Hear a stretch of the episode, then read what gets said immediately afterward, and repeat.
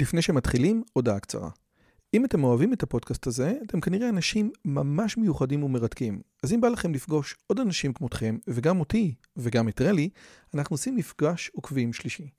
ביום חמישי, בתאריך ה-9 למאי 24, בין השעות 7.5 ל-11.5, אנחנו הולכים לקיים מפגש עוקבים שלישי בבית שלי בנופים בשומרון. מה בתוכנית? מינגלין וכיבוד עם עוד עוקבים מרתקים כמוכם, הרצאה שלי, דיון לגבי הערוץ, ציור בסטודיו ובסוף קומזיץ ופיתות על הסאג'. הרשמה מראש היא חובה וניתן לעשות את זה בקישור שבתיאור הערוץ או לחפש את הלינק ביוטיוב. נשמח מאוד מאוד לראות אתכם. ועכשיו, לשיחה. מלחמת שמחת תורה מביאה איתה שינוי או התנפצות של הרבה מאוד פרדיגמות, וכדי לדבר על הרעיון הזה הבאתי את דוקטור דן שפטן, אחד המומחים הגדולים ביותר במדינת ישראל לנושא הזה. הספר שהוא כתב לאחרונה, היעדים האסטרטגיים או היעדים הלאומיים של מדינת ישראל, הוא ספר מצוין, וגם אנחנו דיברנו עליו לא מעט בתוכנית. אז מה שנעשה היום זה נדבר על איך דוקטור דן שפטן רואה את המלחמה, האם הקונספציות השתנו, ומה לפי דעתו צריך לעשות כדי שדבר כזה לא יקרה לנו יותר. לפני שאנחנו מתחילים, חשוב לי להגיד, בדרך כלל הערוץ הזה מתעסק בדברים אחרים לגמרי, שזה שיחות פילוסופיות עם החוקרים הגדולים ביותר בעולם. דן הוא חלק מהסיפור הזה, אבל אנחנו עכשיו מדברים על נושא פוליטי, זה השיחות שיש. באמת החוקרים הגדולים ביותר בעולם בעברית ובאנגלית. אז אם מעניין אתכם השיחה הזאת, אני לא ערוץ פוליטי בדרך כלל, אז uh, פשוט כנסו לערוץ, תראו מה אנחנו עושים, ובעזרת השם שלא נצטרך לדבר יותר מדי על פוליטיקה. והדבר השני, לא מדובר בריאיון, מדובר פה בשיחה. אוקיי? אז מי שרוצה רעיונות מוזמן ללכת למקום אחר. דוקטור דן שפטן, שבוע טוב, מה שלומך? איך אתה מרגיש? שבוע טוב, תודה. היו ימים יותר קלים. אה, זה בהחלט, זה אחד האנדרסטייטמנים החזקים ששמעתי. אני רוצה להתחיל עם משהו שהוא אה, מיכה גודמן, שכתב את אה, מלכוד 67, מדבר בשבוע שעבר בפודקאסט שלו ואומר, אני אחרי המלחמה צריך לעשות רוויזיה משמעותית בכל הרעיונות שלי, בעקבות הספר פרופיל 67 של לא סיום הסכסוך אלא צמצום הסכסוך, היו ממש ניירות עמדה של מה צריך לעשות. והאינטלקטואל, אומרים שאינטלקטואל זה אחד שלא צריך לשלם על רעיונות גרועים שיש לו, אבל הוא אומר, תקשיב, אני חייב לחשוב מחדש, אולי עשיתי טעות בדרך שבה הסתכלתי על כל המצב בישראל מול הפלסטינים ובכלל.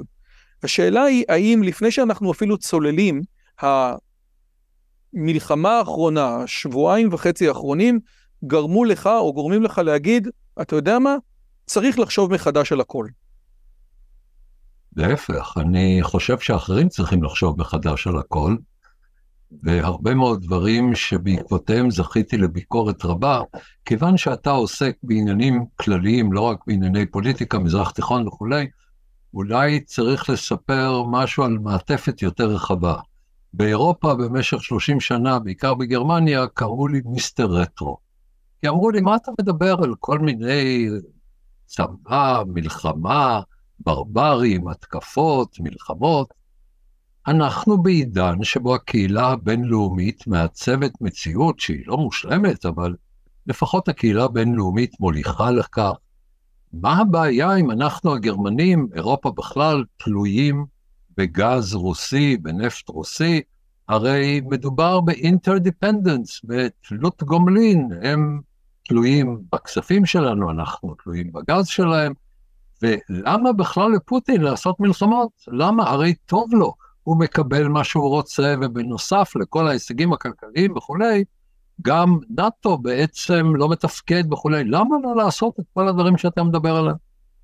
ואני ניסיתי להסביר להם שאנחנו צריכים לראות את העולם במונחים הרבה יותר רעלים, ובעיקר להתמקד בשאלת התרבות.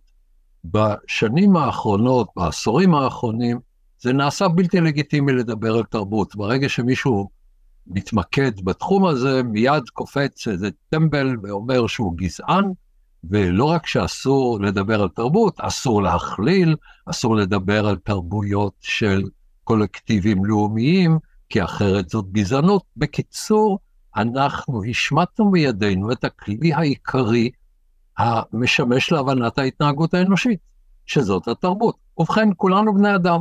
גם היטלר היה בן אדם, גם פול פוט היה בן אדם, אז לא מדובר בעניין לא אנושי. אני גם לא רוצה להעליב את החיות על ידי כך שאני משווה את החמאס לחיות, מה, מה יש לי נגד חיות? אנחנו צריכים להבין שבתוך ההתנהגות האנושית יש סדאם חוסיין ויש פלורנס נייטינגל, וזה לא בדיוק אותו דבר. עכשיו, אני מדבר על פרטים, אבל גם קולקטיבים לאומיים.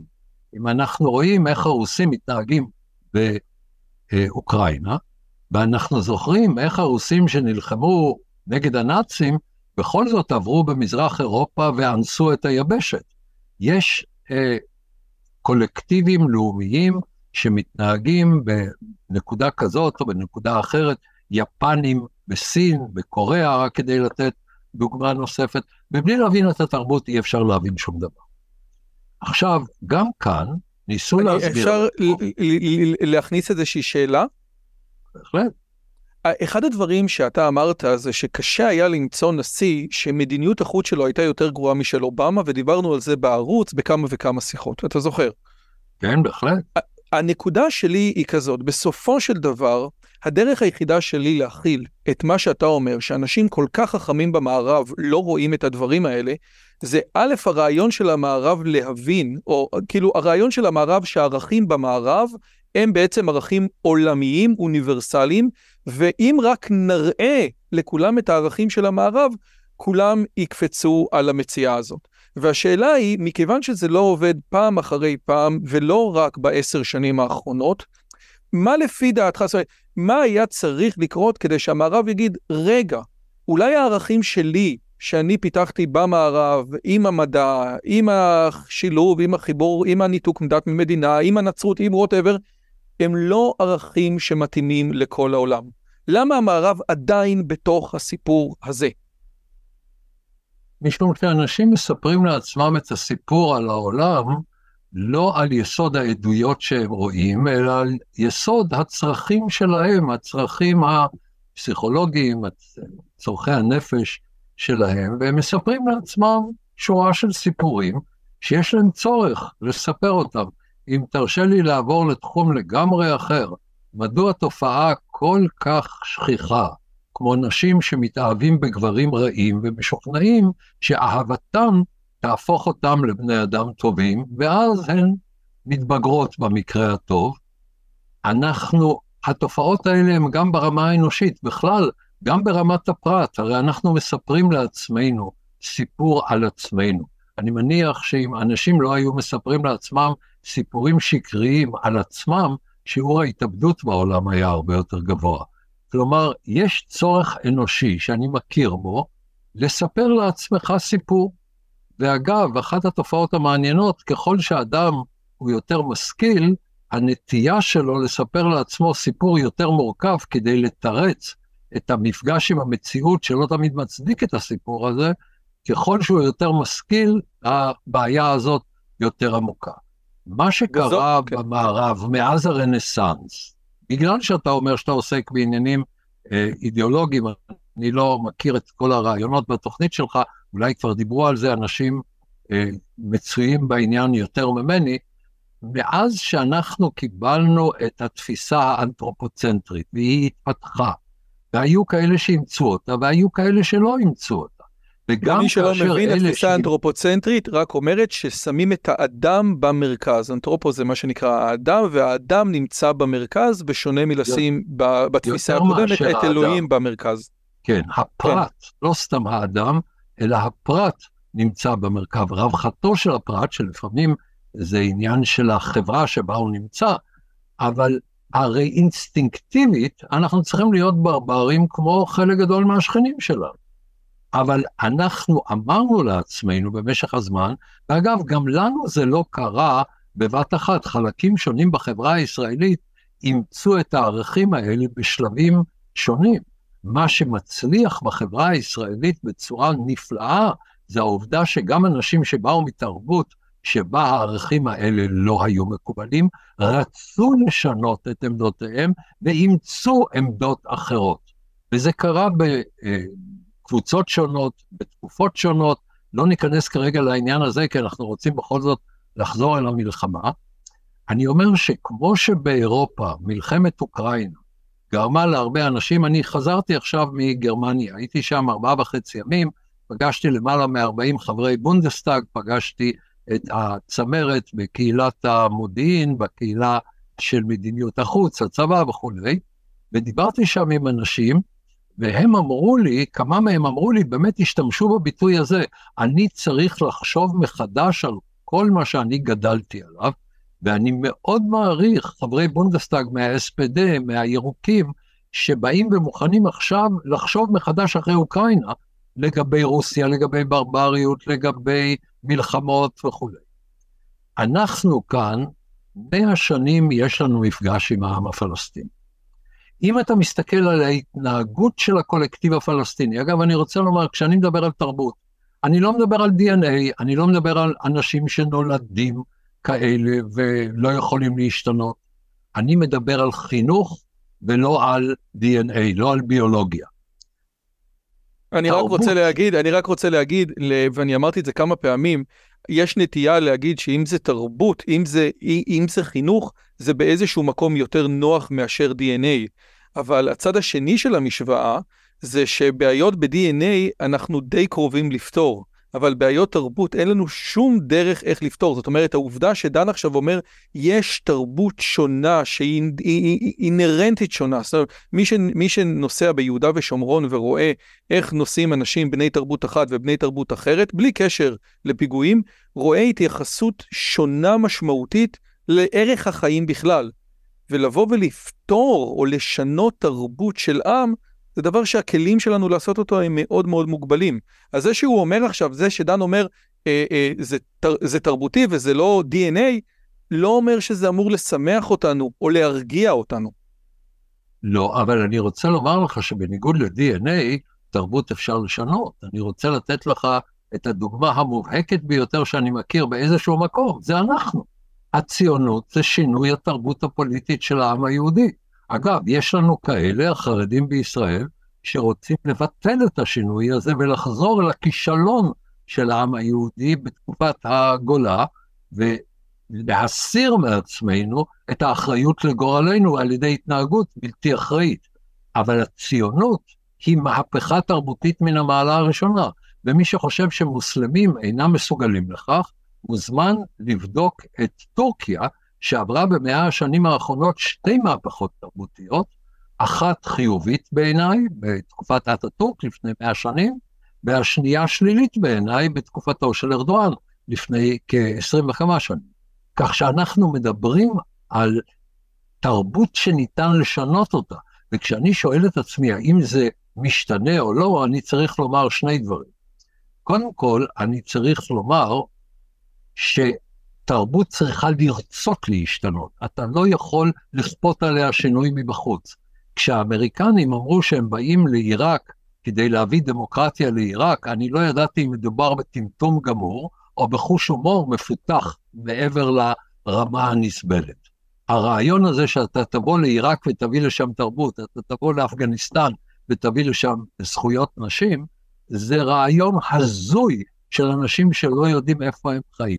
אבל יותר מזה, אם תרבות רוצה להשתנות, היא יכולה להשתנות, אבל אם היא מעמיקה את ההשתעבדות שלה לאותם מרכיבים שליליים של התרבות, אז אנחנו יכולים גם לדבר במושגים של עתיד, לא לנצח, אבל לדבר על הדור הקרוב, משום שאם היום ילדים פלסטינים מתחנכים באופן שרק הברברי הוא דמות המופת, נדבר על זה עוד מעט מאוד בהרחבה, אז אני אינני מצפה לשינוי חיובי בקרב השכנים הפלסטינים שלנו, בדור הקרוב או בשני הדורות הקרובים, כי אינני רואה את החינוך משתנה, אני רואה להפך את החינוך מעמיק והוא מעוות יותר וחולני יותר.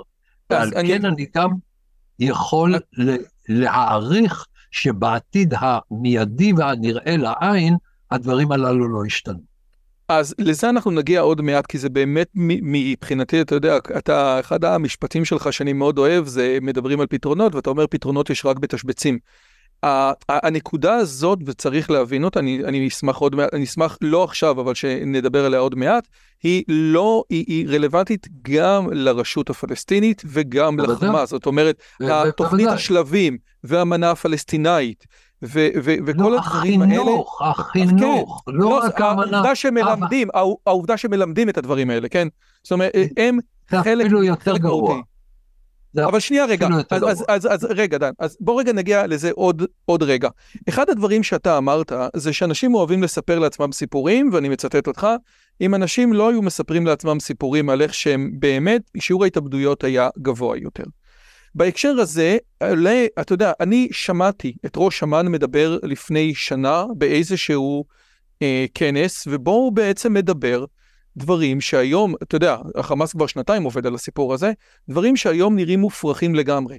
תוך כדי שאותנו לימדו שבאמ"ן, מאז מלחמת יום הכיפורים, יש את הרעיון הזה של מדור איפכא מסתברא, ובגלל יום הכיפורים כל הזמן בודקים ומשנים את הקונספציה. ויושב ראש אמ"ן ומדבר בצורה ברורה לגמרי על זה שיש נורמליזציה, והחמאס לא רוצה את הדברים האלה, והחמאס רוצה להתנהל, ואם תביא לו כסף, ואם תציב פועלים פלסטינים לעבוד, הכל יהיה בסדר.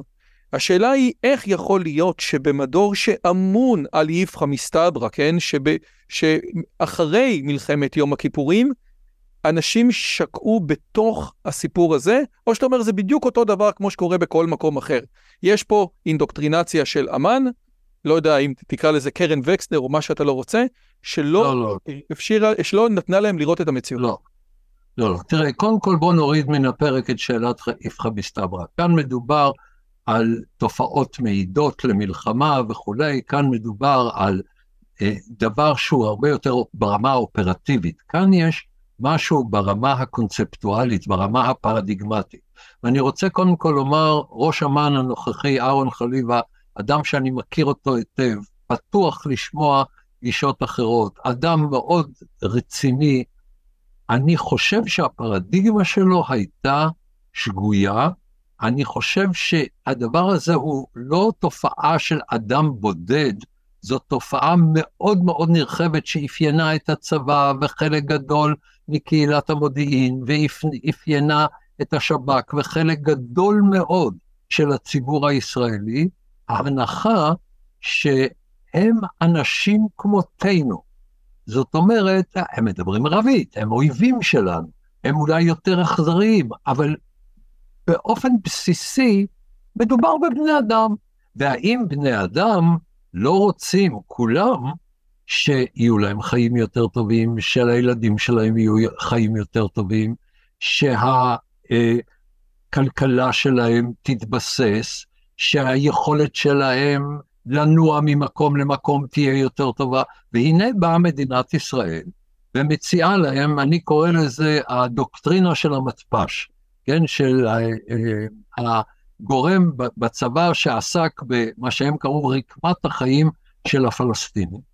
והתפיסה הזאת אמרה, ואני מבין מאיפה היא באה, היא רק שגויה, ואני מבין מאיפה היא באה, אנחנו נותנים להם חשמל ונותנים להם מים ומאפשרים להם ייצוא של התוצרת שלהם, ואנחנו מוכנים שארגון אנטישמי שנלחם בנו, נשלח 20 אלף פועלים אלינו כל יום כדי לעבוד, כדי לעזור לכלכלה שלהם.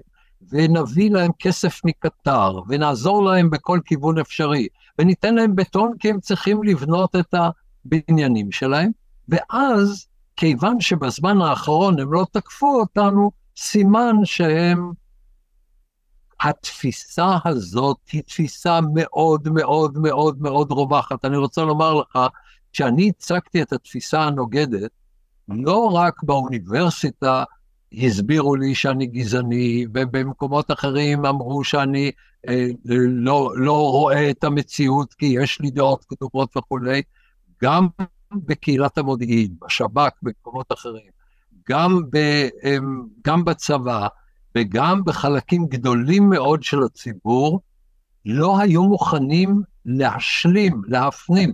והנה הדבר המעניין, הרי זה לא קרה לנו פעם ראשונה, זה קרה גם ב-29.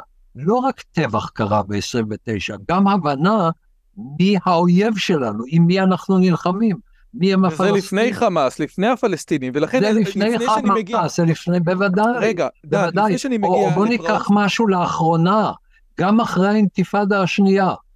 גם אחרי האינתיפאדה השנייה, הרי חלק גדול מן הציבור הישראלי שהייתה לו ההזיה שבאמצעות אוסלו אפשר להגיע לפשרה היסטורית עם הפלסטינים, גם אז עדיין, אחרי שלמדו את הלקח של האינתיפאדה השנייה, בכלל תזוזה עמוקה בפוליטיקה הישראלית בעקבות האינתיפאדה השנייה, עדיין חוזר הניגון. ואני אומר לך עוד דבר, היום, מה אומרים לנו אנשים שאין להם, אין להם מושג במה מדובר? בואו נביא את הרשות הפלסטינית לעזה.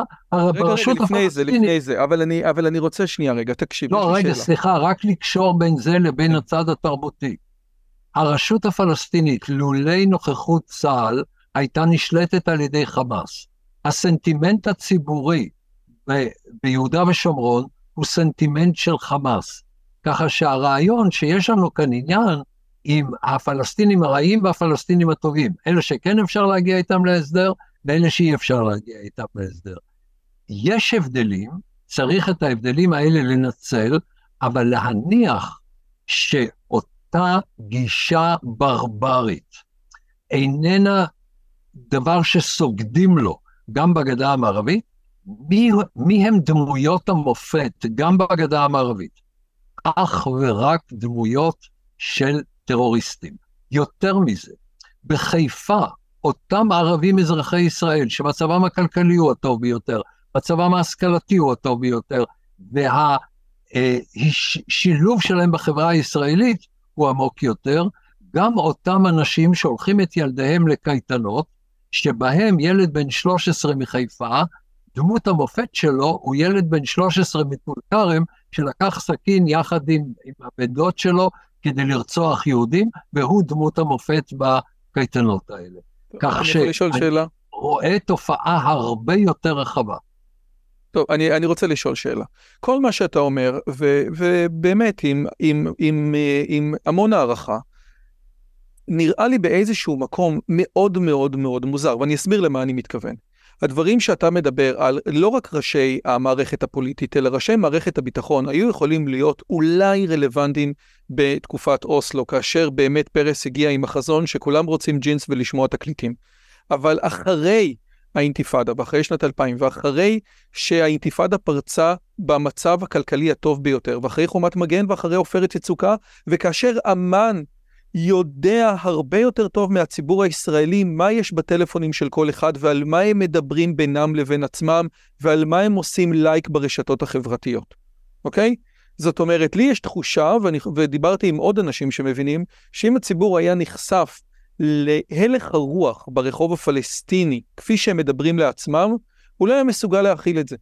והנקודה היא איך יכול להיות שאמן, אני, אני שמעתי את ראש אמ"ן, הוא לא היה בכלל באולי ככה ואולי ככה.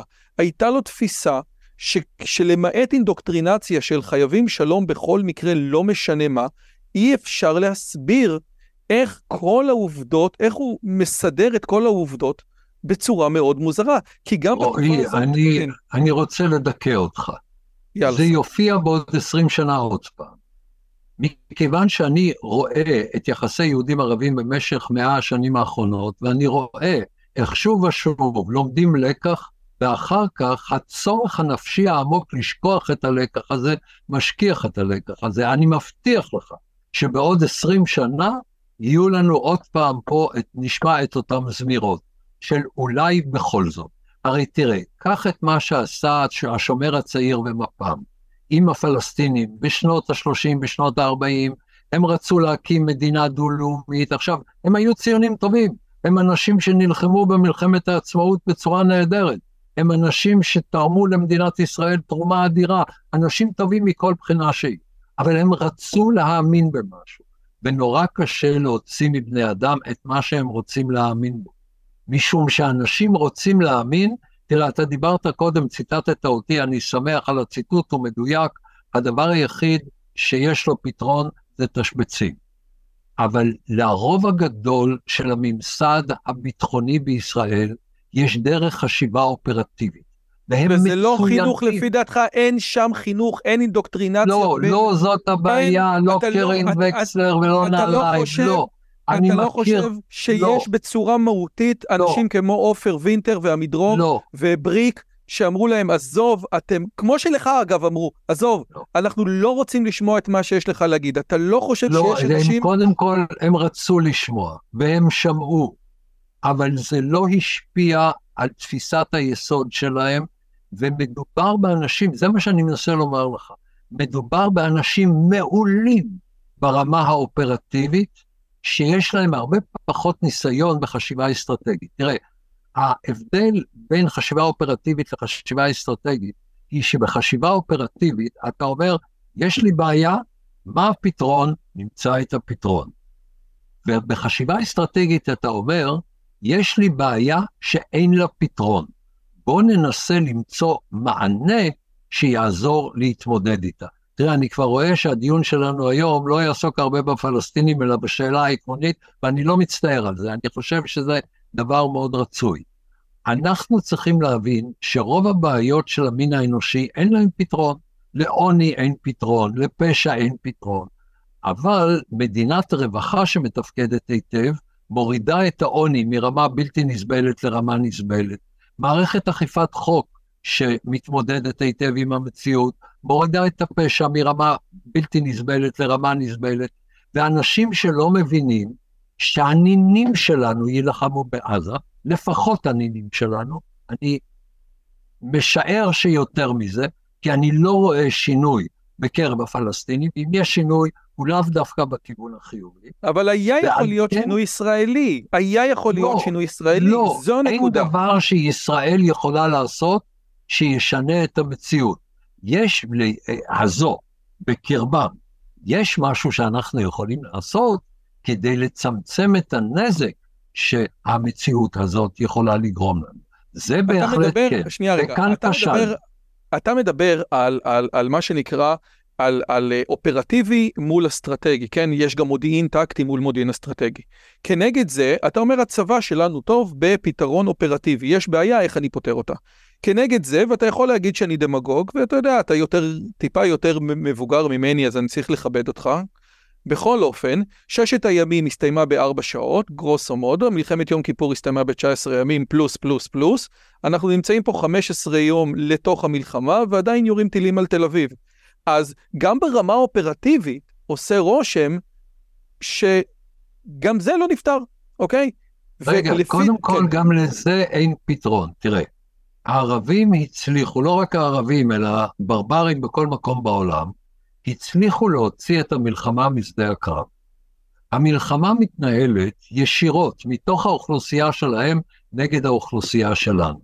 לדבר הזה אין פתרון צבאי, ואין גם פתרונות קלים ומהירים, גם בפרדיגמות הנכונות וגם בגישות הנכונות.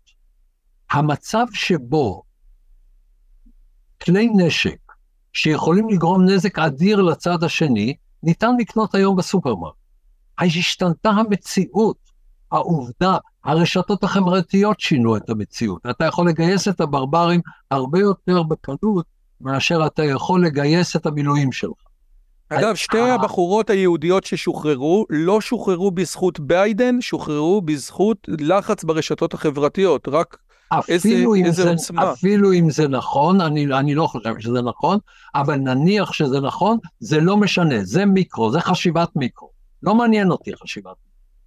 אני מנסה להבין מה קורה כאשר כל ברברי עם קבוצה של חמישה אנשים יכול לקנות בסופרמרקט ותוך שימוש באמצעים שהם זמינים לכל אחד בכל מקום, ליצור טילים שפוגעים באוכלוסייה האזרחית, להפריע באמצעות סייבר אה, אה, לפעילותו של בית חולים, אנחנו נמצאים במקום שבו היכולת לפגוע השתנתה.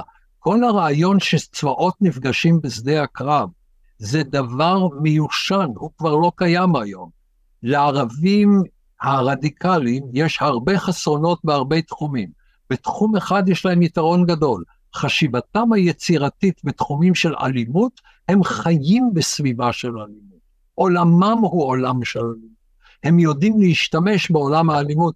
תראה, אם אתה למשל רוצה למנוע אפשרות שבה ישלחו בלונים עם פצצות תבערה או עם חומרי נפץ לתחומי מדינת ישראל עם הרוח מעזה.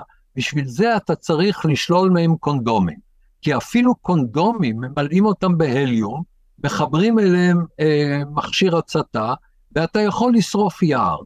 אבל אני לא מסכים איתך, זאת הנקודה שאני לא מסכים איתך, אז רק, תת, רק תיתן לי להגיד למה אני לא מסכים איתך, ובוא תגיד לי עד כמה, עד כמה הדעה שלי לא נכונה, בסדר?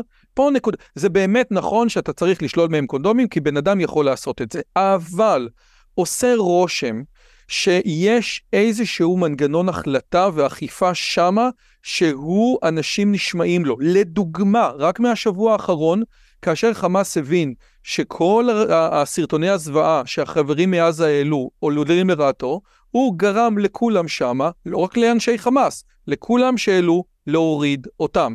זאת אומרת, לו יצויר שההנהגה הייתה ממש ממש ממש בשום פנים ואופן לא רוצה, לא משנה מה, לשלוח עפיפוני אה, אה, אש לכיוון מדינת ישראל, היא הייתה מוצאת את הדרכים לתת מוטיבציה או להסביר כן. לאנשים שלה לא. האם בזה, האם פה אני מבין את המציאות לא, לא? אתה, אתה צודק, אבל זה לא רלוונטי לדיון שלנו. משום שהם יכולים להיות מנהיגים רק אם הם משקפים את הברבריות של הציבור. לא מדובר כאן בציבור תמים, שבמקרה יש לו הנהגה ברברית. דרך אגב, זה נכון במידה מסוימת באיראן, כן? אבל זה לא נכון בקרב הפלסטינים. בקרב אז רק שנייה, אז בוא רגע תחדד את זה, אה, את מה שאתה אומר. כי ממשלת ישראל אומרת, אנחנו נעצור את ראשי החמאס, ורק מי שראינו אותו בסרטונים, אנחנו נהרוג אותו. ההבדל בין חמאס, על כל מה שמשתמע ממנו, ובין העזתי הרגיל שהגיע לטבח בכפכפים, הוא, הוא מאוד מאוד מאוד מאוד קטן. זה מה שאתה אומר? מה שאני אומר זה שאת הנהגת החמאס וכל מי שקשור באיזושהי צורה לחמאס צריך להרוג. בתור התחלה, אחר כך נברר אם הייתה לו ילדות קשה. הציבור, מתוכו נבחרת הנהגה. למה יש לפלסטינים רק הנהגה כמו המופתי או כמו ערפאת, או גרסה פחות אלימה בצורה הישירה, כמו אה, אבו מאזן, ואז הוא אנטישמי פרימיטיבי עם סיפורי, סיפורים שמעליבים את האינטליגנציה של בן תרבות, משום שזה מה שהם רוצים. ואפילו שזה לא כדאי להם, הם עושים את זה. תראה, כשערפאת תמך בסדאם חוסיין, האם הוא לא הבין שהדבר הזה יזיק לו בדעת הקהל האמריקנית? האם הוא לא הבין שהדבר הזה הוא בעייתי מבחינתו? אבל הוא לא יכול להיות מנהיג של העם הפלסטיני אם הוא לא כזה טיפוס, כי הוא לא משקף את חברתו. המנהיגות הפלסטינית משקפת את חברתה.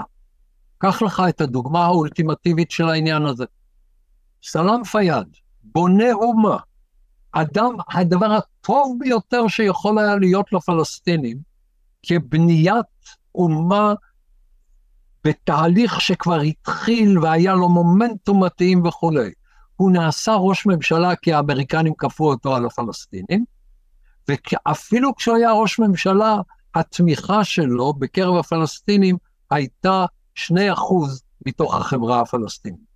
הוא לא מייצג את החברה הפלסטינית. מה שפגום זו החברה הפלסטינית. אני יודע שלא פופולרי לומר את הדברים האלה. אגדת העם, כאילו שעמים הם תמיד נפלאים, אבל השליטים שלהם זה בשביל לרמות את עצמנו. זה אותו סוג של פרדיגמה שהטעתה את המודיעין הישראלי. ההנחה שבעצם הם כמותנו, רק ההבדל הוא שהם מדברים ערבית וכרגע הם לא יודעים עלינו מספיק כדי לאהוב אותנו. הכי טוב זה ללכת לשומר הצעיר.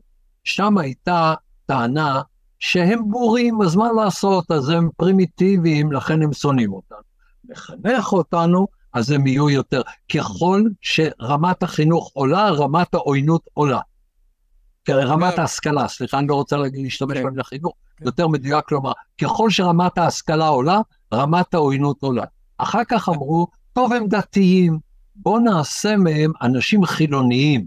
הרי הדת, האסלאם, מי שלא מבין על מה הוא מדבר, מדבר על האסלאם. הרי יש אסלאם של אפגניסטן ויש אסלאם של אינדונזיה. ההבדלים הם עצומים, כן? אז אמרו, לא, זה האסלאם, אז זה חילונים. אוקיי, הבאס החילוני היה חובב ציון. הכל איוולת גמורה, כי כולם רוצים להתרחק מהדיון בצד התרבותי. הם רוצים משהו חיצוני, הם רוצים משהו שאפשר להסיר, הם רוצים משהו שלא מהותי לחברה. אדם לא, ששולח לא... את הילדים שלו לבתי ספר שכולם קרויים על שם טרוריסטים, שילד שמתחנך מגיל הגן, והגננת והמורה והעיתונאי והאינטלקטואל והמנהיג הפוליטי וכל מה שהוא שומע סביבו הוא אותו מסר, לא יגדל להיות בן תרבות. אני טוען שלא מדובר כאן בתרבויות שונות, מדובר כאן בבני תרבות ובברברים. הרלטיביזם התרבותי שאומר מולטי קולטי, מה, מה יש? אצלי התרבות הוא לנהוג בנשים בשוויון. ואצלו התרבות זה לעקות אותם ולדכא אותם. מה יש? לכל אחד יש תרבות אחרת. כיוון שאתה עוסק בתרבות, תן לי לספר לך סיפור. בהודו היה מנהג שהיו שורפים אלמנות אחרי ש... סאטי, סאטי, כן.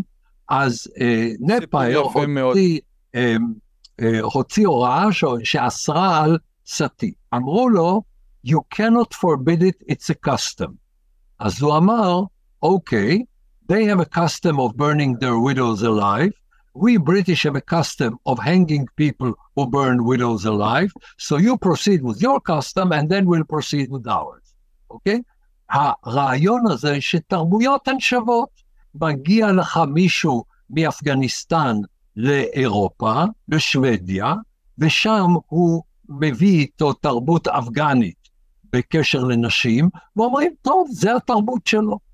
אתה צריך ש... להבין אבל... שיש לך עניין עם אנשים שתרבותם אחרת, ואתה צריך להביא את התרבות הזאת בחשבון. עכשיו, okay. אוקיי. לפעמים, לפעמים, כשיש לך תרבות מאוד קשה, אבל לפחות הנהגה אחראית, אז אתה יכול לומר ש, שהם מבינים, כמו ירדן למשל? אם יפגעו בנו, אנחנו נפגע בהם, הם לא יפגעו בנו. הפלסטינים, לא משנה כמה ברברים הם מתנהגים, תמיד יבוא מישהו לתת להם מיליארדי דולרים, כי אומרים שהם קורבנות. אז כדאי להם, הם מתפרנסים מזה. קורבניותם אומנותם, מזה הם מתפרנסים. ולכן לצפות מהם שהם יתנהגו אחרת, זה דבר שאם אתה לא כופה עליהם ביומיום להתנהג אחרת, ודבר אחרון שאני חייב לומר, כדי שלא תהיה כאן אי-הבנה. אני חזרתי לפני כמה ימים מאיחוד האמירויות, ואני מתפעל עמוקות מהניסיון של הנהגת האיחוד האמירויות לחנך את ילדיהם, לחנך את כל האוכלוסייה לסובלנות. ומדובר שם לא, לאו דווקא בדמוקרטיה, גם אצלנו בתרבות המערבית, פרידריש הגדול לא היה דמוקרט אה, אה, גדול. אבל יש שם הנהגה שאומרת, אם אנחנו רוצים להשתלב בעולם המודרני, אם אנחנו רוצים חיים טובים בתוכנו, צריך סובלנות. ואני נפעם מן הנכונות לשנות את התרבות בחלקים של העולם הערבי, שבו לפחות ההנהגה מבינה שצריך שינוי תרבותי. בקרב הפלסטינים אני רואה רק את הכיוון ההפוך. כשאני רואה את סוג ההנהגה שיש לערבים אזרחי ישראל, ברובם הגדול, יש חריגים פה ושם, ברובם הגדול זה אנשים שלא יכולים אלא לתמוך בטרור. כל פעם שמשתחרר טרוריסט בבית הסוהר, הם הולכים ללחך את פנקתו. הם, הם מסתובבים סביבו בהתלהבות ומחבקים אותו. הנה רוצח שמש, שמשקף את מה שהציבור שלי רוצה שיראו, שיראו אצלי.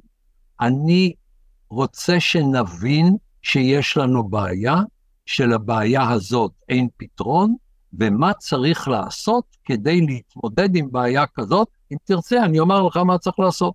כן, אז אני רוצה, אבל לפני זה יש לי עוד שאלה, אבל בכל אופן הערוץ הזה הוא במימון פרטי, אז מי שמעוניין, יש לנו קורס מדהים שנקרא בינה מלאכותית, שבעצם עוזר לנו להבין את כל הדברים הבסיסיים של בינה מלאכותית ואיך להשתמש בזה גם במקום העבודה וגם בתור סטודנטים, וגם עוד קורסים כמו יעילות ומוטיבציה והצלחה בלימודים. אמנם שנת הלימודים עוד לא התחילה, אבל כש, כאשר היא תתחיל, שווה לכם להיות מוכנים. אה, אני מקווה שתנחיל בינה מלאכותית לאלה שחסרה להם בינה טבעית. אגב, אני רוצה להגיד לכם פה שבספר שלי הצלחה בלימודים, בפרק של הקריאה המומלצת, יש את ה... אה, אה, ציטוט של דן שפטן, לסטודנט הישראלי יש לא עשר דיברות, אלא 11 דיברות, והדיבר ה-11 זה לא תקרא, כן? אז זה פה... תקשיב, אני מכיר ומצטט, ולמרות זאת אני רוצה לשאול, אם כל מה שאתה אומר נכון, ואני נוטה להאמין שכן, עושה רושם שהדיבורים גם של הדרג המדיני היום וגם של הדרג הצבאי, אם זה הרמטכ"ל, הם עדיין לא הבינו את הדבר הזה, או שמדברים במשהו אחר, הם אומרים, אנחנו באים לראשי החמאס, כן?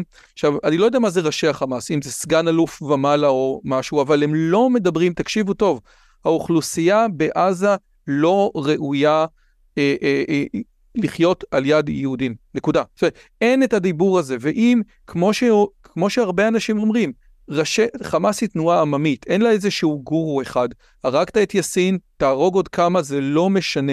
התנועה הזאת תקום ו, ו, ותייצר לה את המתנגדים הבאים. ועל זה אמר אה, מרדכי קדר, שאם יישאר חמאסניק אחד בעזה, עם רגל אחת ויד אחת שעושה וי ואומר ניצחנו, התודעה היא שחמאס ניצח. אני לא יודע אם אתה מסכים עם מרדכי קדר, לא. אבל, אם אני, אבל אם אני לוקח את מה שאתה אומר, המשמעות של כל הזמן לדבר על ראשי חמאס, כאשר אני לוקח את מה שאתה אומר, זה עדיין חוסר הבנה של המציאות, לא? אני לא שמעתי את האמירה של ראשי חמאס, אני שמעתי אמירה של אנשי חמאס. וכל מי שמעורב בחמאס ו- ופעל נגד ישראל, או שהוא חלק מן המנגנון של חמאס, הוא בעיניי בן מוות, ואני חושב שאין בעיה להנהגה הצבאית של מדינת ישראל, או למי שיעצב את ההתנהגות שלנו ב, אה, אה, ברצועת עזה, להרוג כל מי שהוא איש חמאס. אני לא חושב ש... מה זה איש חמאס? מישהו שהלוגו של תלוש המשכורת שלו זה חמאס?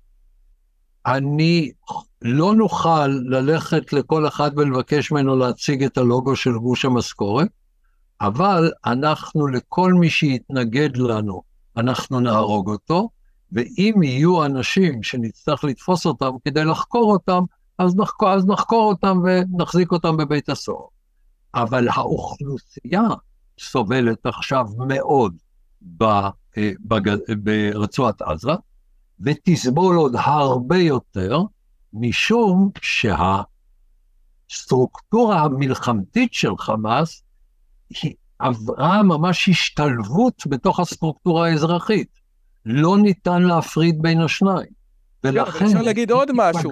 אפשר, אפשר להגיד עוד משהו. זה א', שחמאס לא מאפשר לאנשים ללכת דרומה, וחמאס שם את כל המנהרות שלו, אה, את כל המפקדות שלו בתוך אה, דברים של אונר"א, וכל הדברים, הכל נכון, אבל אפשר גם להגיד שהאוכלוסייה האזרחית, כפי שראינו בטבח, מי שהיה יכול להשתתף שם, ולכן החלוקה המאוסה או המלאכותית בין חמאס ובין אוכלוסייה אזרחית, כפי שהראו מצלמות האבטחה בקיבוצים, היא חלוקה שקרית. זאת, היא לא חלוקה זאת שקרית. נקודה שהיא אחרת. היא לא חלוקה שקרית, היא חלוקה מאוד בעייתית, ושוב, לו הייתי מקבל, חושב... סליחה, היא חלוקה מאוד בעייתית. סליחה, בסדר, מקבל. אם הייתי צריך לקבל את ההחלטות, אז הייתי אומר לעצמי, גם בתחום הזה, אין לי פתרונות פשוטים, אבל אני יודע מה צריך לעשות. קודם כל צריך להביא חורבן על רצועת עזה, ולא לשתף פעולה בשיקומה, כי ההנחה שעזה משוקמת תהיה אחרת, סיכוייה אפס, אפס טוטאלי שלם ומוחלט. מה שיש להם ישמש נגדנו. מצד שני, אנחנו חיים במאה ה... למה לא לכבוש מחדש? בשביל מה? למ... בשביל מה? בשביל להיות תקוע עם שניים וחצי מיליון אין אני אגיד. לך בדיוק בשביל מה. אני אגיד לך בדיוק בשביל מה, ופה אנחנו מגיעים להתנתקות. אחד הדברים שאנחנו דיברנו, ואתה אחד האנשים שבאמת, אה, אה, אה, אפשר להגיד שתמכו בהתנתקות, כן? מאוד. זה, זה לא זה. מאוד, להגיד. כן. עכשיו, עכשיו, אני עכשיו, עדיין עכשיו. לא, אני, אני עדיין חושב שזו הייתה החלטה נכונה. אני אגיד מה כשלנו אחרי ההתנתקות, אבל ההתנתקות הייתה החלטה נכונה. כן, נכון, אבל בעצם מה שאתה רצית להגיד, ואנחנו דיברנו על זה, וגם דיברנו על זה בעבר, היה כזה, מה ששרון אמר לכאורה. אנחנו מתנתקים מהערבים האלה חד צדדית, ומהרגע, ומהרגע שיש שם קיר, אם יהיה איזה משהו, אם יהיה משהו, נח- נחסל את האם אימא שלהם. זה מה שהיה, זה מה ששרון הבטיח, עד שאלוהים רצה לקחת אותו, נכון? זה היה נכון. הכיוון. יפה. נכון. הטענה שלי כלפיך, ועכשיו זאת הזדמנות שלך לבוא ולהגיד, אתה יודע מה? אולי טעיתי, אתה לא חייב, אבל זאת הזדמנות מעניינת. זה כשאתה כתבת ב- לפני שנה את היעדים האסטרטגיים של מדינת ישראל, זה היה ב-2022. הדבר הזה היה אחרי שאתה ראית את הטילים על אשקלון, ואת חומת מגן, ואת עופרת יצוקה, ואת הטילים על תל אביב, ואת ההתרפסות של ישראל אל מול בלוני התבערה בעוטף, כן? לפני הטבח הנורא והיום. אבל אתה ראית שמ-2005, במשך 18 או 17 שנה, ישראל לא עשתה את מה ששרון הבטיח לפני שלקחו אותו. ולכן, מכיוון שישראל לא עשתה, עושה רושם שדה פקטו, ולא רק אני אומר את זה, אפילו היסטוריון שהוא נמנה על הצד השמאלי של המפה הפוליטית, כמו דני אורבך, שהוא בן אדם רציני, אומר, אתם יודעים מה? זאת הייתה טעות. והיום אנחנו מבינים בצורה ברורה לגמרי, שאם הייתה התנתקות מיו"ש, איפה שאני יושב, אז מה שהיה קורה, בב... מה שקרה בבארי היה קורה גם ב... היה קורה בכפר סבא, אחד לאחד. ולכן זאת הזדמנות לבוא ולהגיד, אתה יודע מה?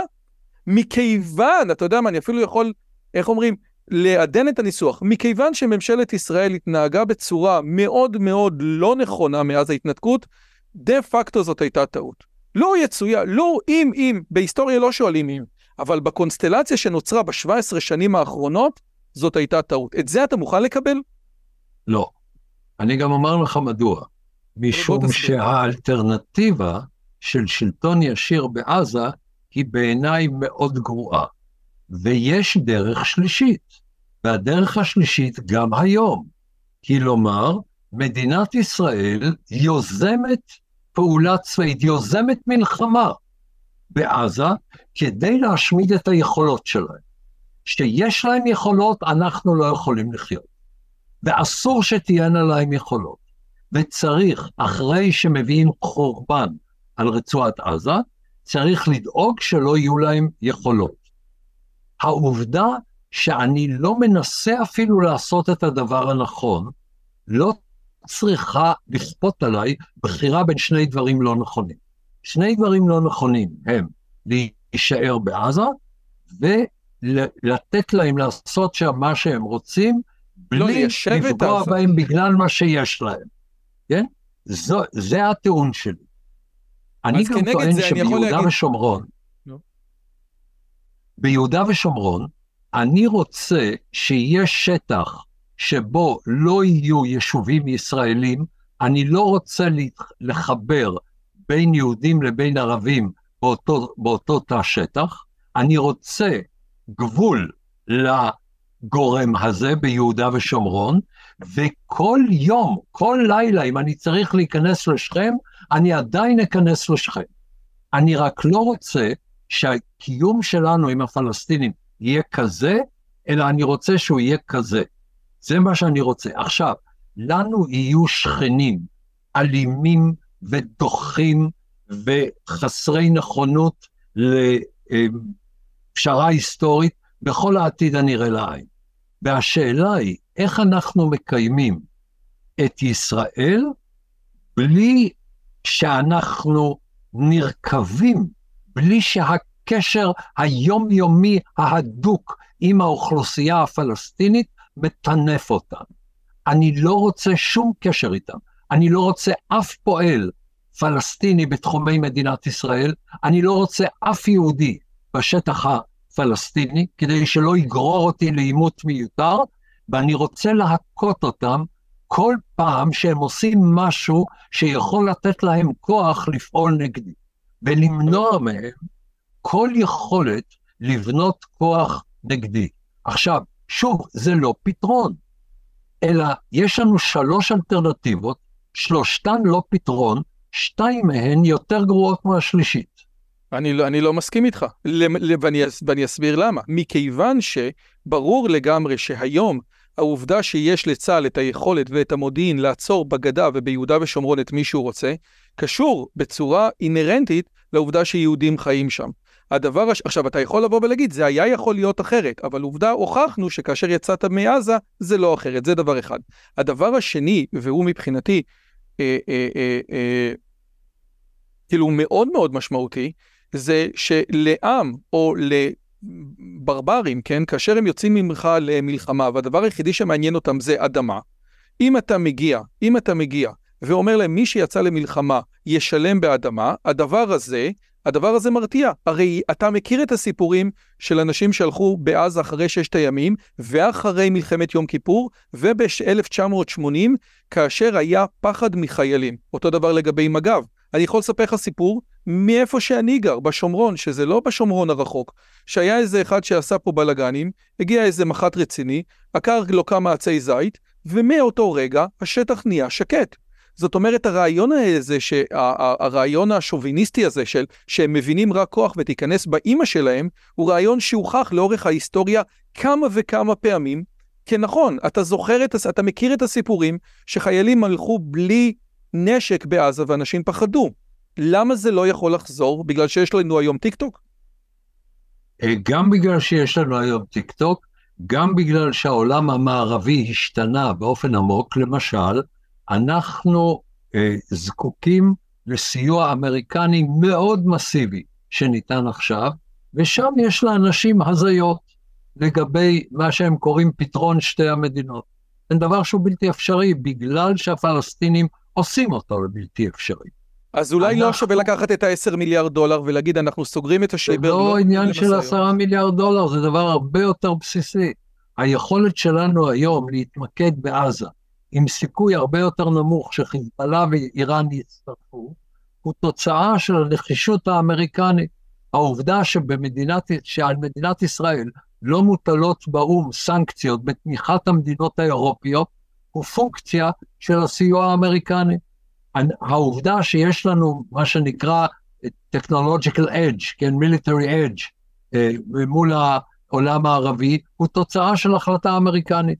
אבל גם צריך להבין שכל מיני רעיונות מאוד יפים של בוא נגרש אוכלוסייה, במאה ה-18 אפשר היה לדבר על זה.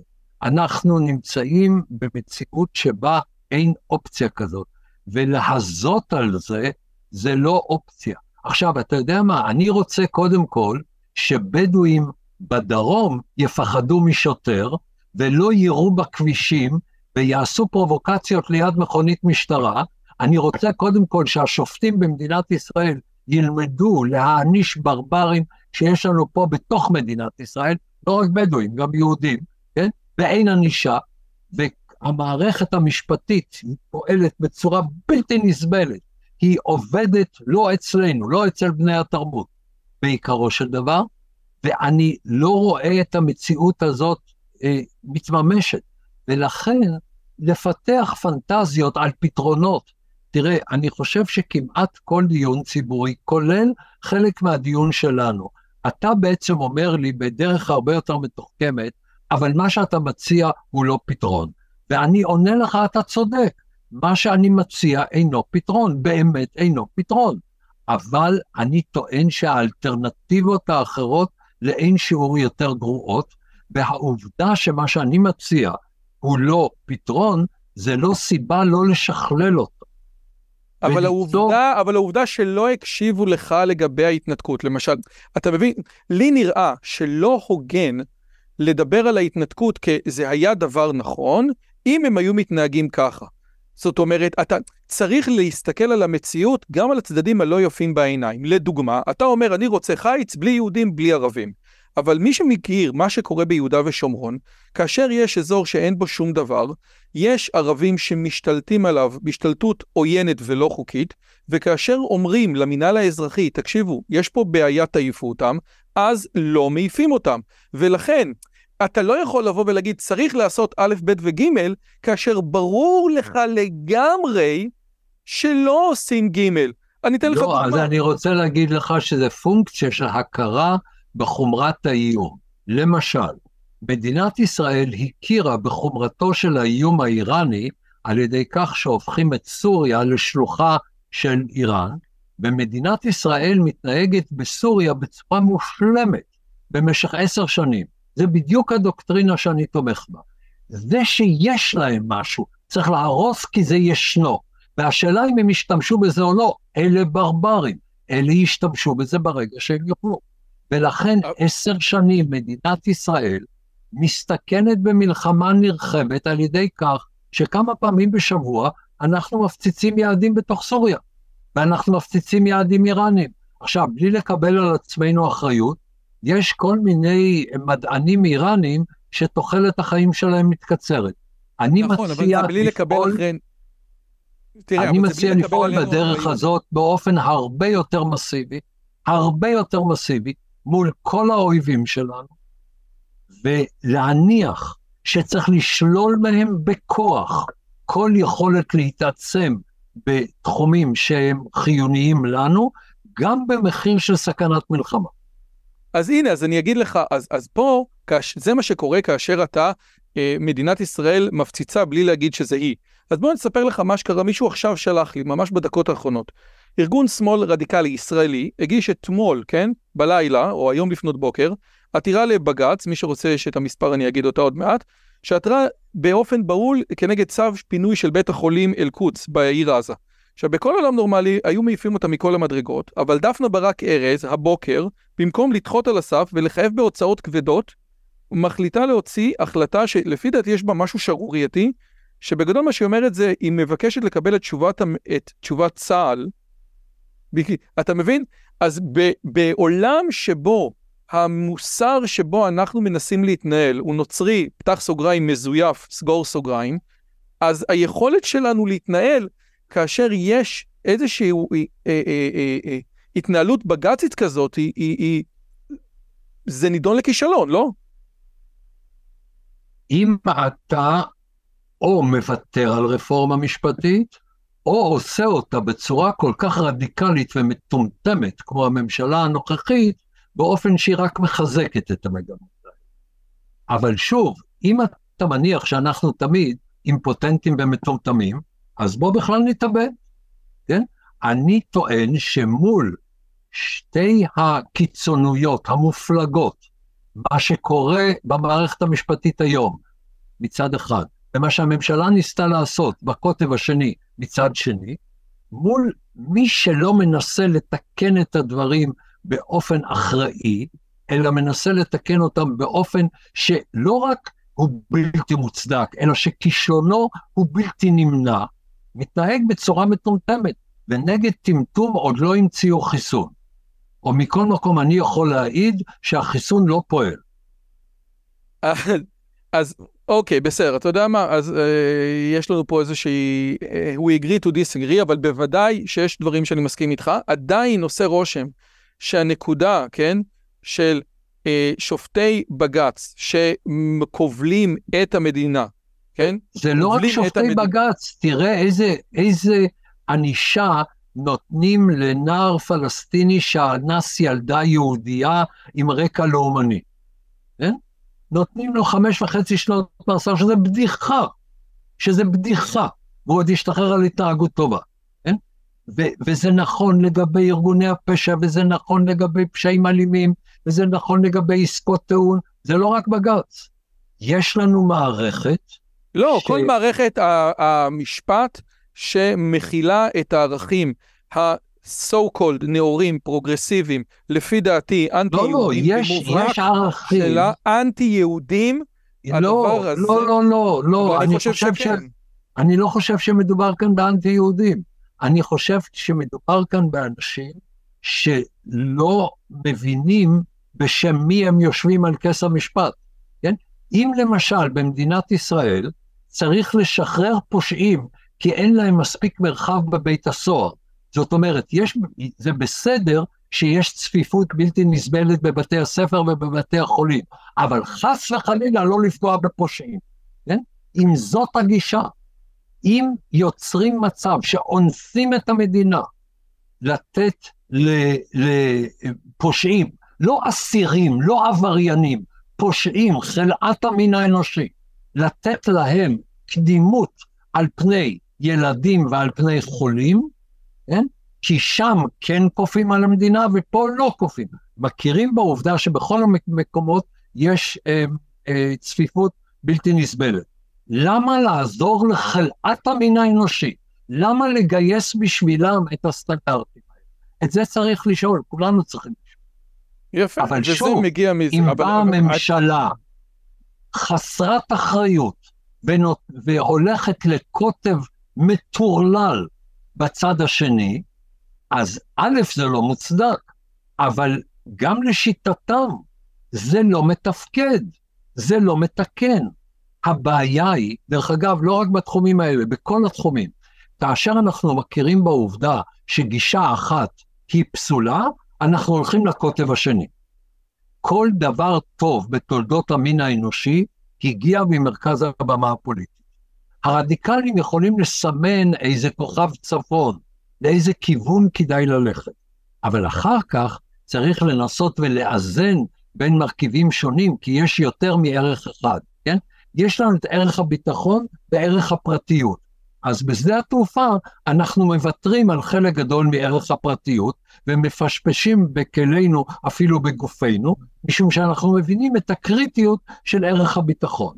זה נכון, אבל, אבל, אבל אנחנו, אנחנו, השיחה הזאת היא לא על הרפורמה, ואני יכול להגיד בין, שאני מסכים במאה אחוז, אבל הטענה היא שהמשקול, כמו שאהרון ברק אמר בפסק דין דרעי הראשון, המשקול של הערכים האלה הוא שונה אצל כל אחד, וכבר ג'ונתן נאי דיבר ששמרנים ממשקלים ערכים מוסריים בצורה מסוימת וליברלים בצורה אחרת. יופי, אז נשיג פשרה ביניהם. והטענה היא שהמשקול של האלה היושבים בכס המשפט בירושלים, המשקול הוא לא יותר טוב ערכי מוסרי מהמשקול שלי, זה הכל, ועל הטענה הזאת אני מסכים, ולכן, אני, אני מסכים, ולכן צריך למצוא פשרה, והפשרה היא קלה, אני יודע בכל התחומים את הנקודה המרכזית שאליה יגיעו בסוף, בתנאי שיתעלמו מהרדיקלים משני, משני הצדדים. אגב, כן? אתה יודע איזה פשרה אני הייתי מוכן לקבל? כן. אמיתי, שיעלו, שישאירו את הדבר הזה אותו דבר פיקס, הכל. שיעלו את רות גביזון ברוב בכל שאלה, והיא תגיד האם, האם זה אפשר להגיע עם זה לבג"ץ או לא.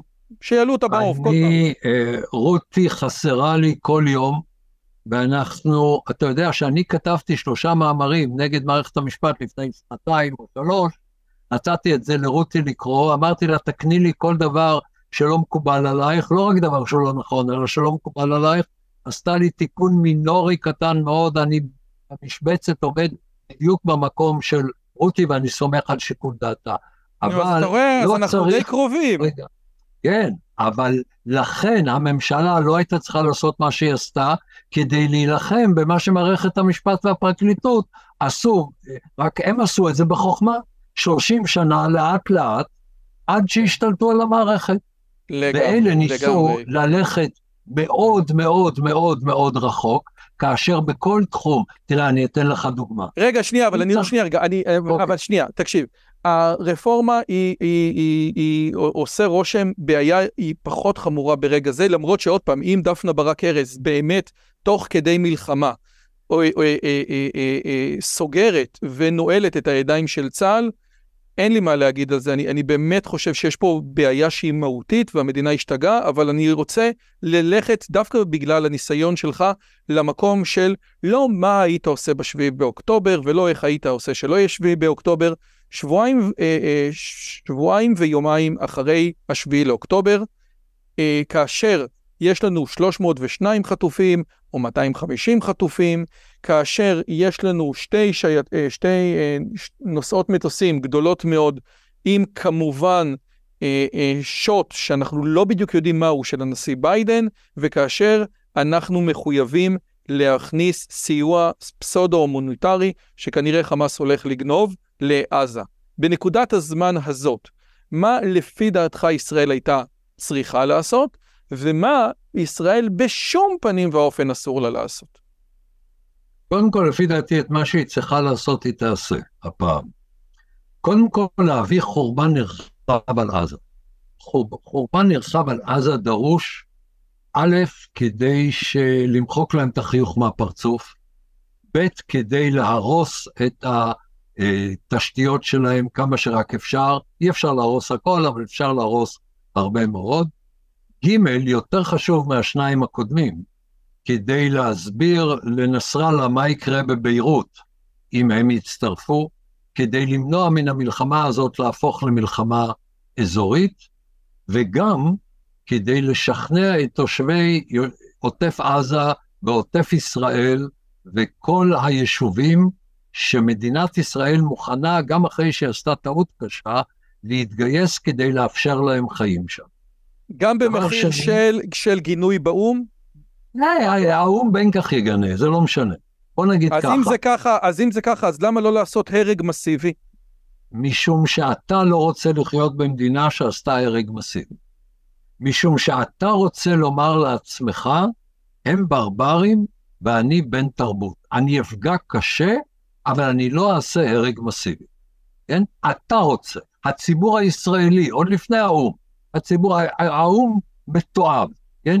גוף שעובד לפי החלטות רוב, ורוב המשטרים שמיוצגים בו הם או אוטוריטריים או ברברים, הוא גוף שמבחינה מוסרית הוא מאוס, כן? ולכן אני מתעלם מזה.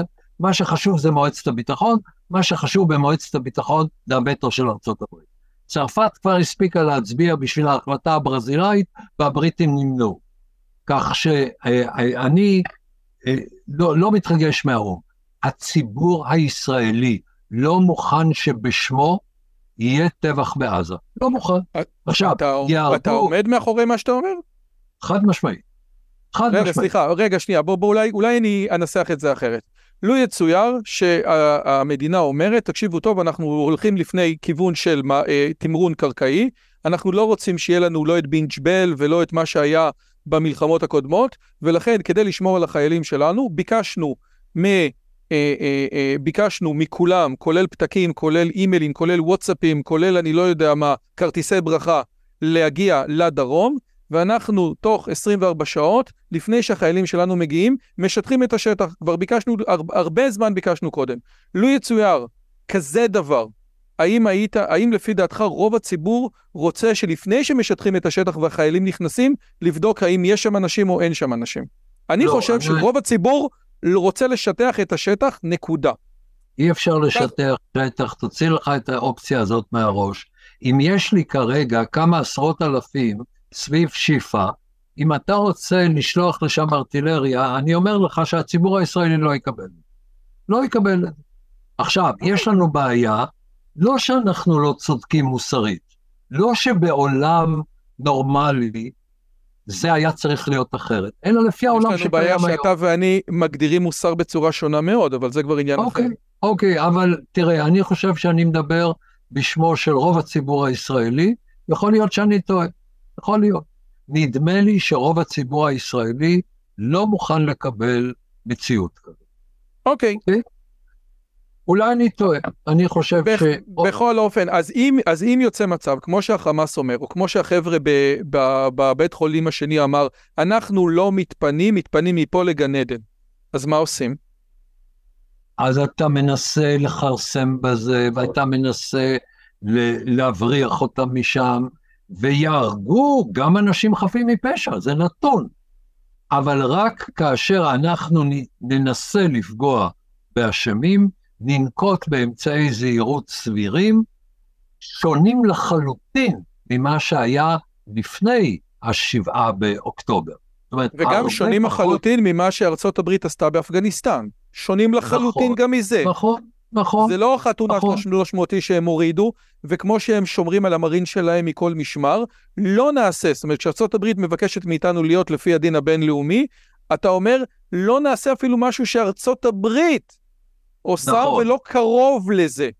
נכון, אוקיי, כי ארצות הברית, כי ארצות הברית יודעת להגיד, יצאנו מאפגניסטן וזה אלפי קילומטרים מאיתנו, זה עולם אחר לגמרי, וישראל לא.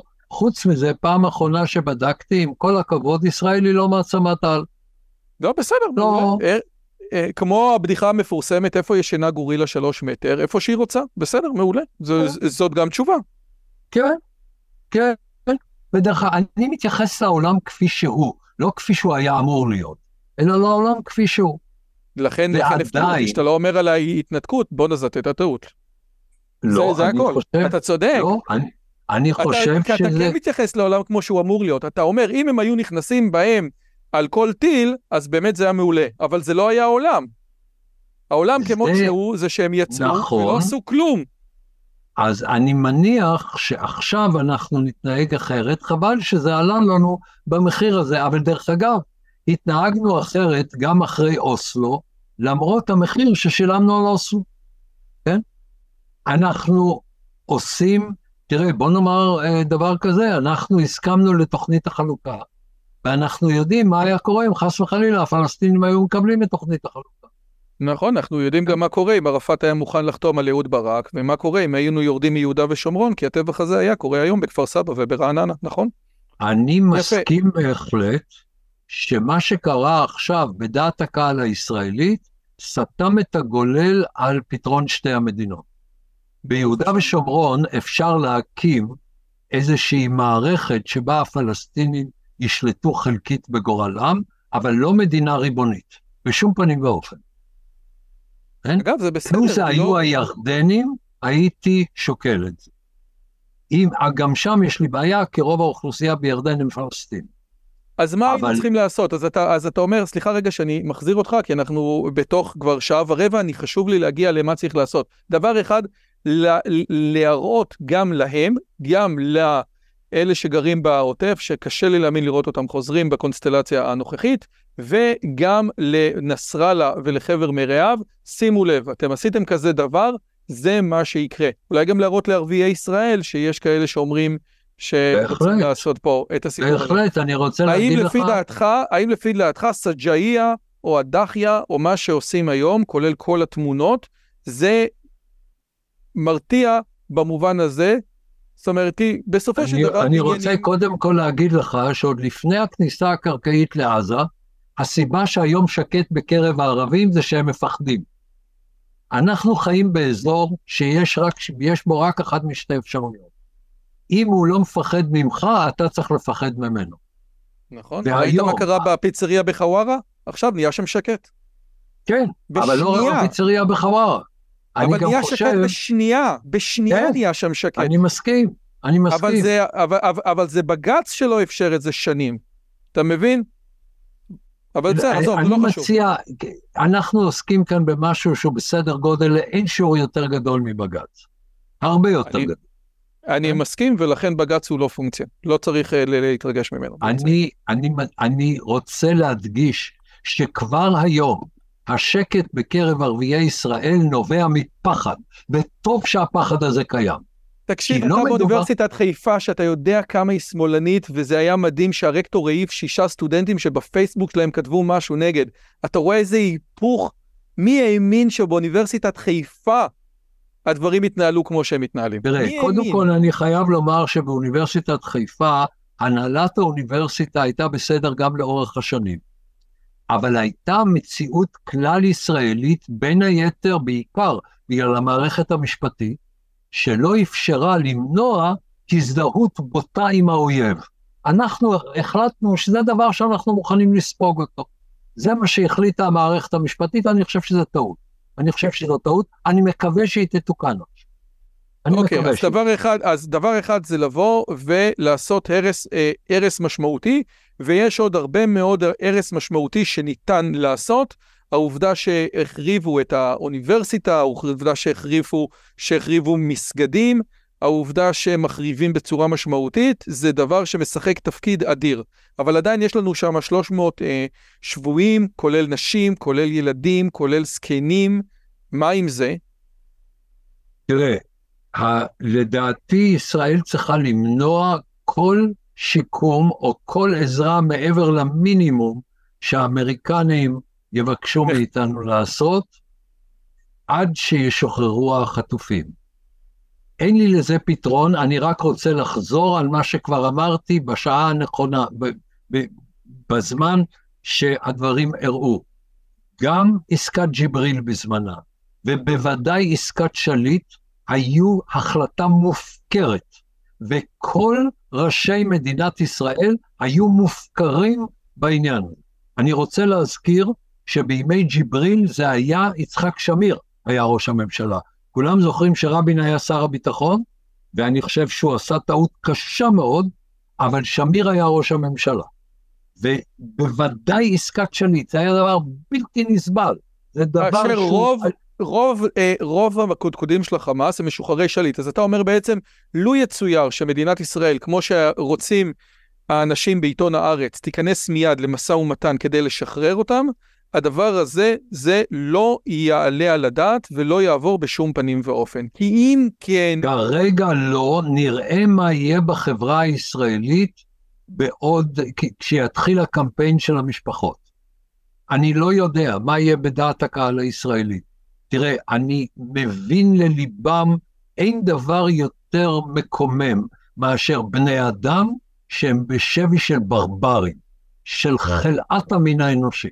כן? ולו יצויר שהיו סוגרים להם את המים ואת החשמל, לא היה מצב, לא היה מצב שמדינת ישראל אומרת, תקשיבו טוב, אנחנו עם השיבר על המים, אנחנו רק מוכנים לפתוח אותו, תחזירו את האנשים ואנחנו פותחים את המים. הדבר הזה לא היה, לא היינו יכולים לעמוד עם אמירה מוסרית כזאת אל מול העולם, כולל אה, בוועדת הביטחון של האו"ם ולהגיד, אנחנו רק מחכים שתחזירו.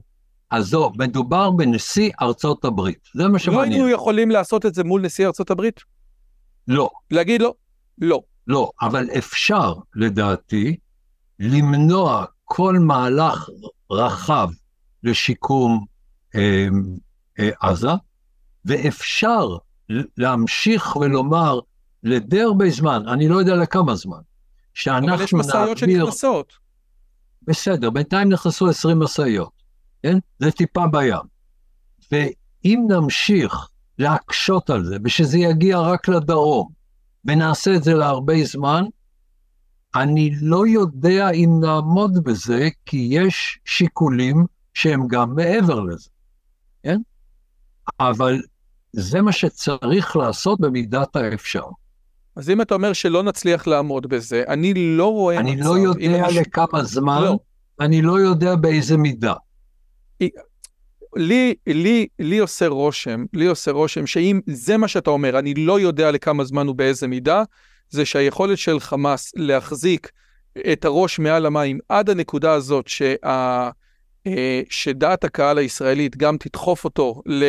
וגם, אה, וגם מערכת המשפט תבוא ותגיד, תקשיבו, לא הצלחתם לעשות את זה בחודש, עזבו, בואו תלכו עכשיו, אני לא יודע מה, לפתרון, היא בעייתית, ולכן עושה רושם שדברים זה דעת הקהל שהי... הישראלית.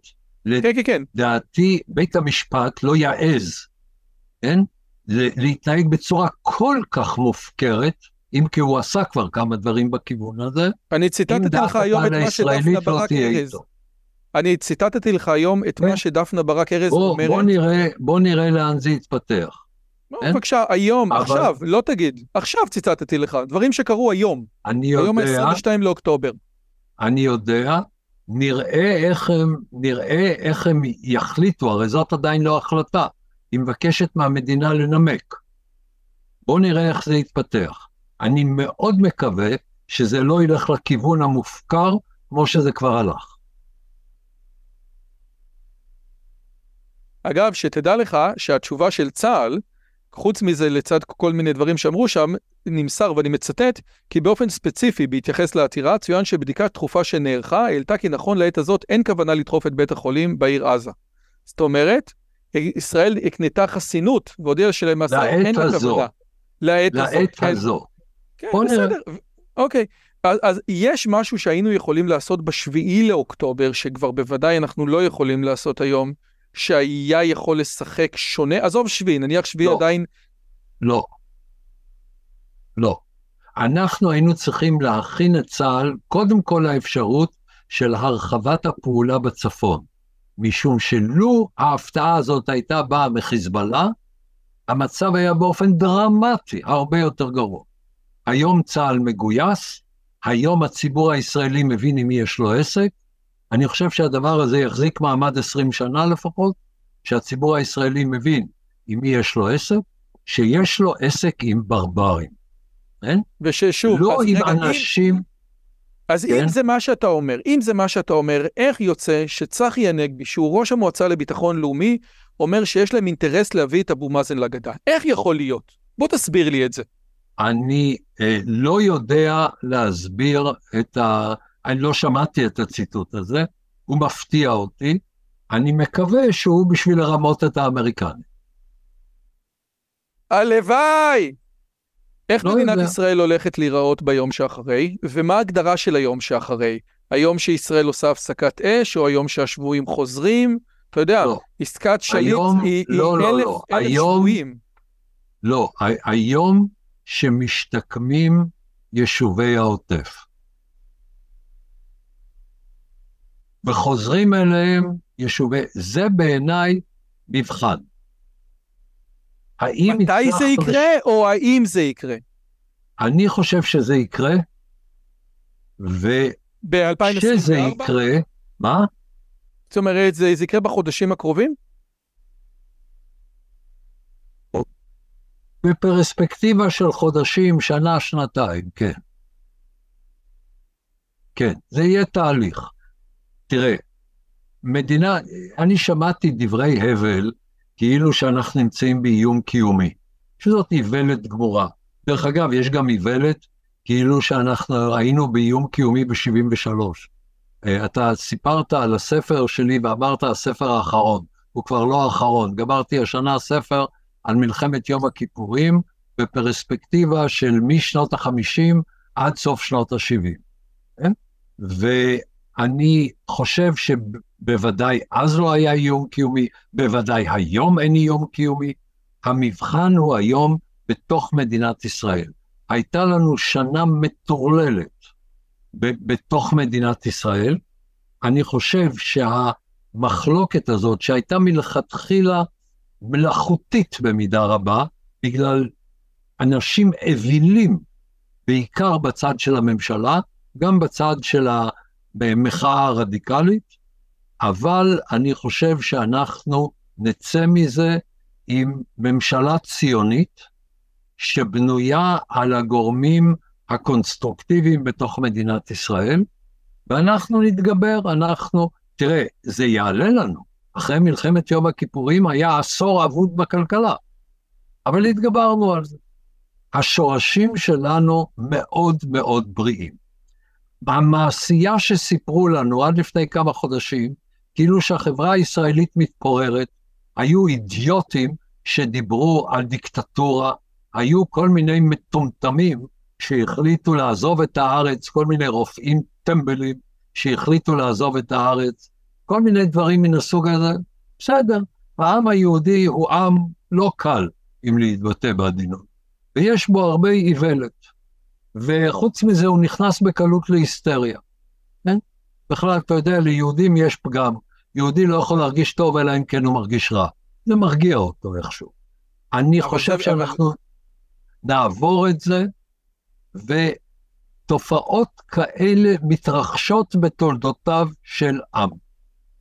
ואנחנו, ה... אבל זאת ב- בוודאי תופעה מכוננת במובן הזה שעיתוני יום הכיפורים של שנה הבאה לא ידברו על המלחמה מלפני 50 שנה. כן, זאת אומרת, יכול ההתעסקות להיות, במלחמת כן, יום הכיפורים, נכון, אה, משהו שמתעסקים בה נכון, אבל הם בעיתוני יגידו, סוף השבוע, נגמרה. אבל יש יגידו, כל, כל. ראש השנה יש לנו טראומה, בסדר. וזאת אכן טראומה. אני, אני לא אומר שהיא לא טראומה. אני רוצה לשאול אותך בתור בן אדם, ואנחנו, זה שיחה, אנחנו כבר מדברים הרבה בינינו כבר כמה שנים, התפיסה שלך ככלל היא תפיסה באיזשהו מקום אה, מאוד חילונית, ציונית, מפא"יניקית, כן, של פעם, אתה יודע, ז'בוטינסקי. תודה על אני- הקומפלימנט. אני מפא"י זה כמה... קומפלימנט גדול. אה, אה, כן, אה, גם קומוניזם לאנשים מסוימים. אה, אה, דיברנו על זה שבן גוריון מוזכר אצלך בצורה בלתי רגילה, בעוד ז'בוטינסקי כמעט ולא מוזכר, ועוד פעם, יש, יש באמת אה, שיחה לפי דעתי מקסימה על הספר הכמעט לפני האחרון שלך, ושווה לחפש אותה. אחד הדברים בשנה האחרונה שבעצם דובר, זה בעצם להפריד בין ממלכת יהודה ותל אביב, או בין מה. שנקרא נכון, אבל בין היתר גם לשים את הצד הדמוקרטי הרבה מעבר לצד היהודי, זה הגיע לידי ביטוי אה, לאיזשהו אקסטרים ביום כיפור, במה שקרה בדיזינגוף עם בלאגנים משני הצדדים. ואני רוצה לצטט משפט שראיתי שפרופסור יובל אלבשן, אחד מהאלה שמנסים, ניסו להביא איזשהו מתווה לרפורמה, אומר, ואני רוצה את היחס שלך בתור מישהו חילוני, כן? אה, ציוני חילוני למשפט הזה, בסדר? משפט קטן. כשקיבוצניק חילוני למהדרין מבארי לא מסכים לפתוח את דלת הממ"ד בפני לוחמי צה"ל, מחשש שמדובר בחמאסניקים דוברי עברית, עד שאחד החיילים אומר לו שמע ישראל אדוני אלוהינו אדוני אחד, אתה מבין את הקשר שבין היהדות לישראליות ובין המספר האישי למספר על הזרוע. האם לפי דעתך בצד הליברלי, וברמה מסוימת אני גם חלק מהצד הליברלי, אמנם אני דוס, אבל אני חי, אתה יודע, בתוך, אה, בתוך העולם המודרני והמתקדם. האם הצד הליברלי, ואני רואה את זה אצל חבריי האקדמיים, הבין שבסופו של דבר, גם אם הוא ינסה לברוח מהיהדות ולעשות טקסי בודה, היהדות איכשהו תרדוף אחריו, ועדיף לו לא להתכחש אליה, או שאתה לא רואה את הדברים האלה בצורה הזאת. תראה, אני מציע קודם כל להיזהר מאוד בשימוש היה... במילה היהדות. ואני מציע לעשות הבחנה בין העם היהודי והדת היהודית. אני מדבר אני... על הדת והמסורת היהודית, נכון, אתה צריך... לא, רגע, על... או, דת ומסורת, דת ומסורת שני דברים מאוד שונים. אני מדבר על המסורת היהודית, כן, על, על, על, על, על הרעיון שבא לידי ביטוי ר... במה שאפשר להכניס אותו בשמע ישראל, כן.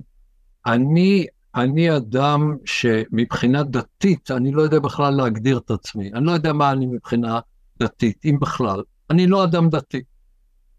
מבחינת הזהות היהודית, היא קריטית בחשיבותה בעיניי. המסורת היהודית חשובה לי בצורה בלתי רגילה.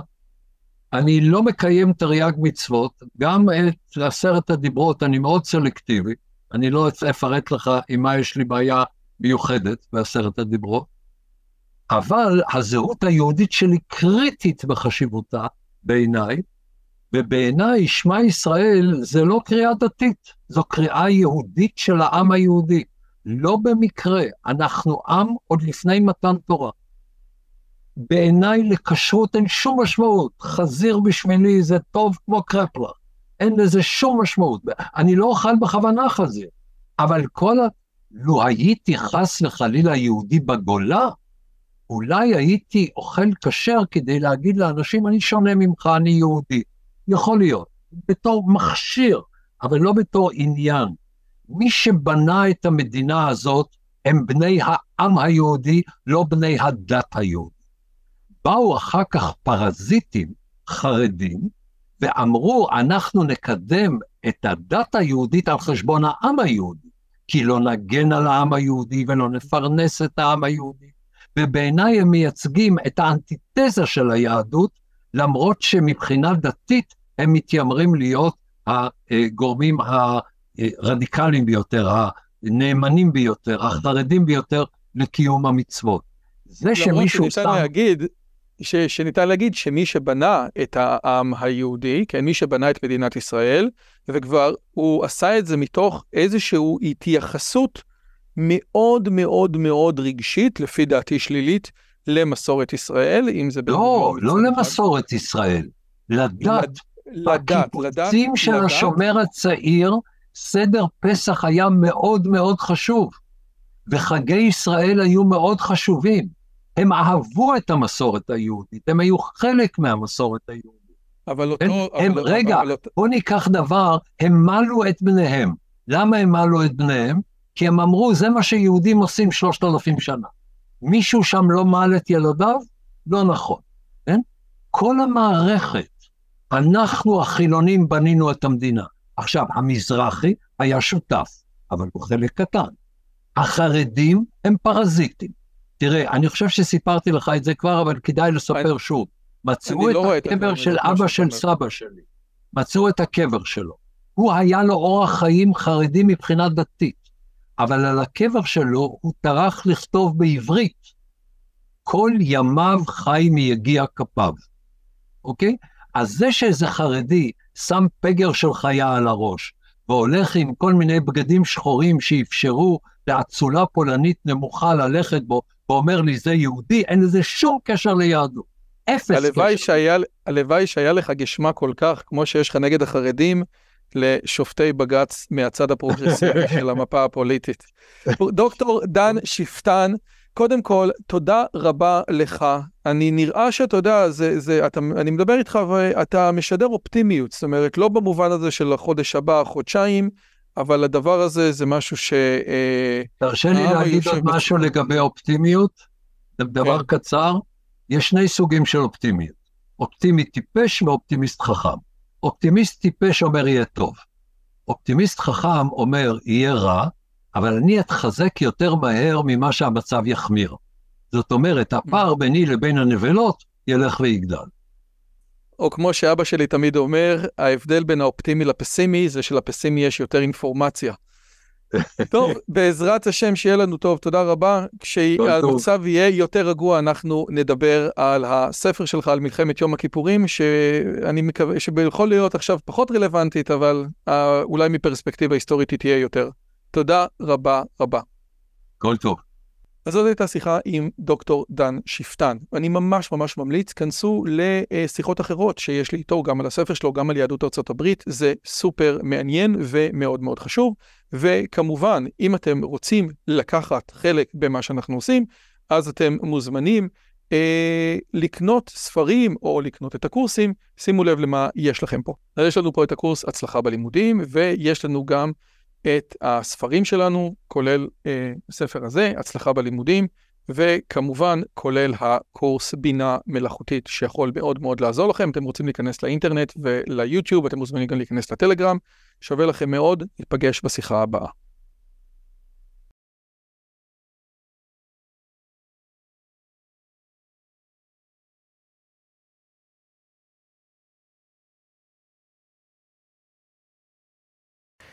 אם הגעתם עד לכאן, מגיע לכם כל הכבוד. אז תנו לי להגיד לכם שלושה דברים קצרים. הדבר הראשון, אם שמעתם משהו בשיחה שמעניין אתכם, שאתם רוצים לקחת הלאה, פשוט ספרו אותו לאנשים אחרים. משהו מעניין שאני אמרתי, משהו מעניין שהאורח שלי אמר, איזשהו רעיון שאתם רוצים לקחת איתכם לחיים, פשוט ספרו אותו לחבר או לחברה. זאת הדרך הטובה ביותר לזכור את הרעיונות מתוך השיחות האלה. הדבר השני, אם אתם רוצים לקחת חלק בקהילה שלנו ולפגוש ולדבר עם אנשים כמוכם, אתם מוזמנים לערוץ הטלגרם שלנו, שווה לכם מאוד. פשוט תראו עוד אנשים שמתעניינים מדברים מגניבים בדיוק כמוכם. והדבר האחרון, אם אתם יכולים, דרגו את הערוץ שלנו באפליקציית הפודקאסטים שלכם, זה יכול להיות בספוטיפיי, באפל פודקאסט או בגוגל פודקאסט, זה תהליך קצר של שתי שניות, הוא מאוד מאוד יעזור לנו להפיץ את הבשורה הלאה. שיהיה לכם כיף גדול וכיף בשיחה הבאה.